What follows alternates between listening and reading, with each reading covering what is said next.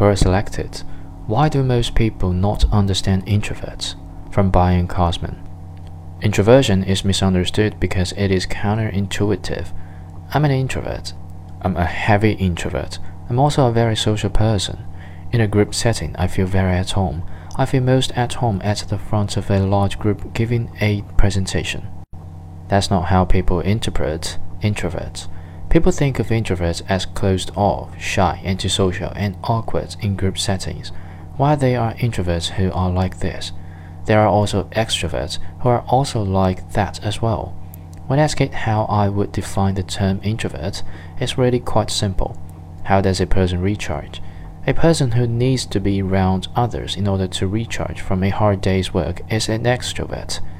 A person like me, who needs quiet time by myself in order to recharge from a hard day's work, is an introvert. That's where the problem comes in. I would so much rather spend time alone than with other people.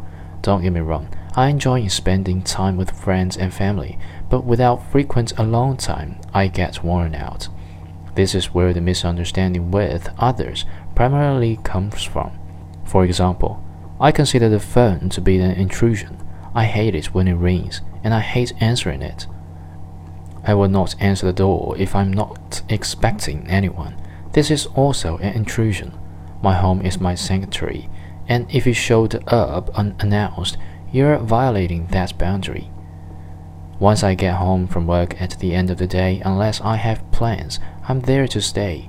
It takes more energy for me to go home at the end of the day and then leave than it does for me to get up in the morning and go to work. I don't fit the stereotypes of what most people assume introversion entails. When I tell people I'm a heavy introvert, they tend to argue with me. You talk too much to be an introvert. You are too social to be an introvert.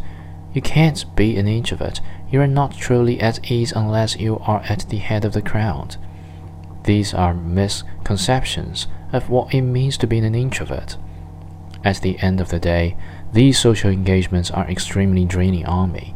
I'd rather sit at home and be productive than sit in a bar with a group of friends being social.